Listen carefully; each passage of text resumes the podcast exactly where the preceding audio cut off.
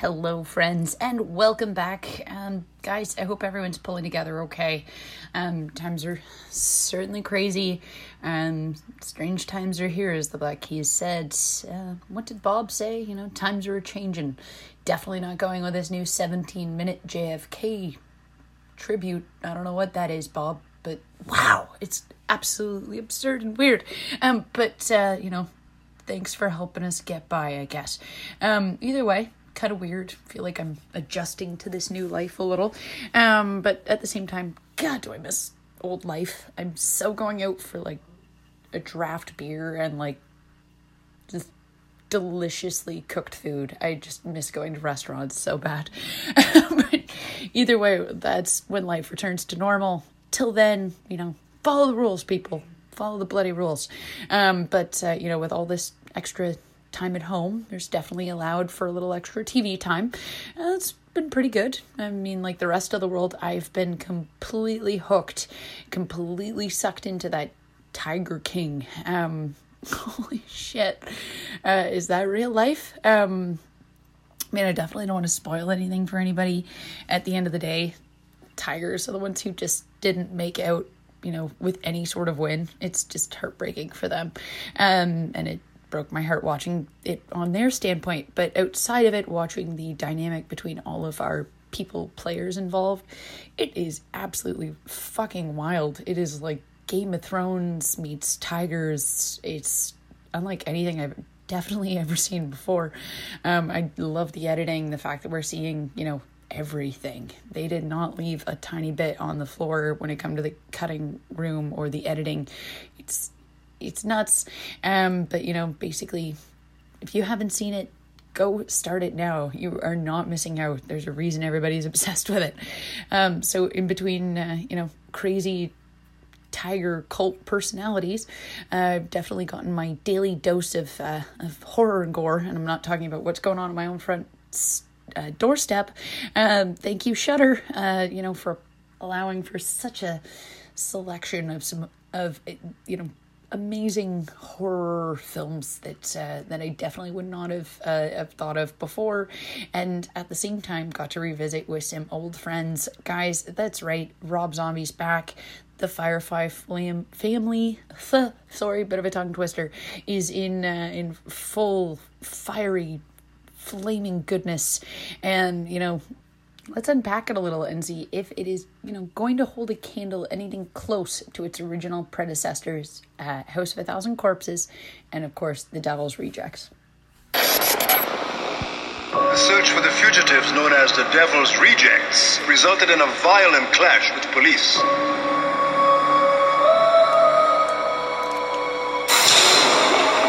Chances for survival are less than a million to one. Justice in this world. I am justice. They're trying to blame us, but we didn't do it. Free the three! Free the three! Free the three! Free the three! Now we can have a real Day of the Dead. Any last word? I still want to party.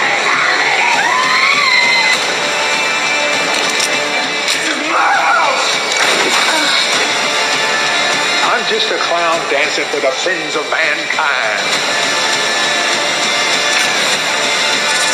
Did I just go?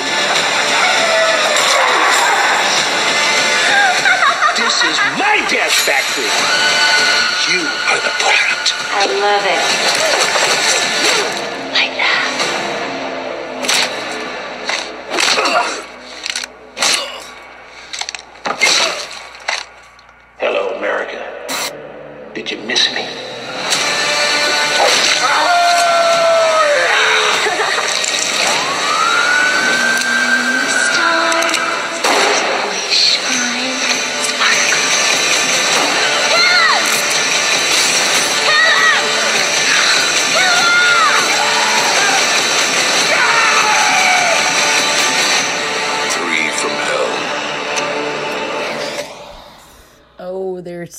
Nothing like good old Rob Zombie. So, Three from Hell, it's the 2019 American horror film, written, directed, co produced, the whole shebang. Guys, it's brought to you by yours truly, Rob Zombie, the one, the only. And, uh, of course, as I said, this is the third installment in the Firefly, Firefly trilogy. which began, of course, with House of a Thousand Corpses, one of my absolute favorites, um, and bringing back some of our uh, our stars: Bill Moseley, Richard Brake. Um, he's kind of new to the whole shebang, but uh, Zombie's uh, wife, of course, Sheri Moon, and Sid Haig in his last feature appearance. Um, and you know the basic plot, we're gonna follow the new, newly incarcerated Otis Driftwood, baby Firefly, and of course, our uh, Captain Spaulding as they are sadly incarcerated, and uh, essentially uh, we're going to see them freed and meet up with their half Otis's half brother, uh, and essentially. You know, survive their shootout and go forward from there as wanted people. It's uh, quite quite the thrill ride, um, and uh, essentially, unlike its predecessors, this one, you know, wasn't formally released and then sent to theaters. We had just basically this special three night theatrical engagement, and uh, essentially, you know, we're left with the tagline: "They live to kill, but can this hold it together and see you know if it's as good as its predecessors. Let's let's that's up for debate. I, I personally i was kind of in the middle but we'll we'll get into why that is the case. Now the principal photography began march 13th 2018 wrapping up april 10th 2018 pretty quick shoot. Um, and uh, essentially was at the sybil brand institute in los angeles which was a decommissioned women's prison. So it definitely was a great choice for zombie, but it also allowed for that real zombie esque, you know, kind of gross uh, appearance of its like medical facilities. I really don't know how to describe it, but it's the same vibe you get in Halloween.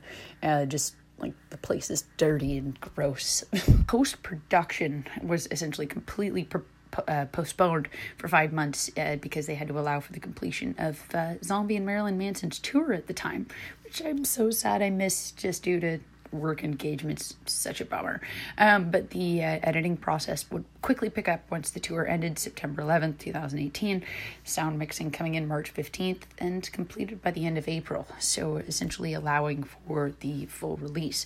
Now, according to Rob Zombie, it, Sid Haig was going to have a much larger role. We are going to see a lot more of Captain Spaulding, but he was unable to commit to this due to health issues, just coming out of a surgery Zombie saw him definitely you know felt like it wasn't right to ask him to do all of this as well as you know just his health was in jeopardy so just as a friend you just wouldn't push that on someone. Um, but anyways zombie completely rewrote the script um, introducing this new character uh, richard brake's character um, and sadly uh, sid would pass away shortly after the film's release uh, september 21st 2019 r.i.p good buddy. As i said the release was kind of interesting. So the first trailer uh, was released June 2019, and then we had this sort of unrelated three day theatrical release from September 16th to the 18th of the same year. The first night uh, featured a special video introduction with Zombie with a commemorative poster. The second would feature a behind the scenes look at the making of all of this, the cinematic locations, distributing, um, all that kind of fun stuff. You also got this cool bumper sticker, uh, which was uh, designed by Zombie himself. And on the third night, included a double feature of Three from Hell and The Devil's Rejects, just sort of a back to back. Now, the film would earn $1.92 million a whole lot, but uh, and basically considered successful enough that Fathom Events announced its plans to return the film to theaters October 14th. Um, critics, on the other hand, very mixed reviews, and myself included. There's some really good aspects and some not so great. So we're looking at an approval rating of about 53% based on 30 critics. It's only 5.25 out of 10 for its average rating, which isn't very good. Um, but essentially, the consensus of this is that if you are a fan of the trilogy, then you're absolutely going to love this movie. I'm an absolute fan of the, you know, the first two films. This one just kind of fell flat for me. Um, but uh, essentially, it's just if you're on board with Rob Zombie's gory saga, you know, this will totally lure you in here. Um, Roger Ebert, funny enough, gave it four out of four stars, referring to it as Zombie's most earnest and laid back nightmare yet. Uh, Sean Garrett of Rue Morgue um, basically conceding that there are no surprises here, deeming the film a fit fully entertaining exercise in more of the same and grimy crime film. And it's true. This film definitely continues with that sort of grimy, gritty vibe that we got from the first two. It's also just a very zombie esque trait in his films. It just sort of like like the film itself is dirty. it's so weird to describe. It's definitely enjoyable. There's a great story. It was great to see, you know, Otis and Baby back together for their crime creating duo because two of them are absolutely fucking psychotic. Although I will admit, it's like Sheri Moon has gone down this other path. She was awesome, just completely stellar. Her crazy moments are truly, absolutely insane. It was kind of like she was channeling Mama Firefly from like the original two, which I kind of enjoyed. Um, and the scene with her and the bow and arrow, it's fucking mint. It's so good. Um, not one for action movies, but you're definitely cheering her on the whole time. Definitely some pretty gritty, gory parts. Uh, Otis and his brother when they're in with the warden and the family and all that stuff brings back the scenes of the hotel in Devil's Rejects.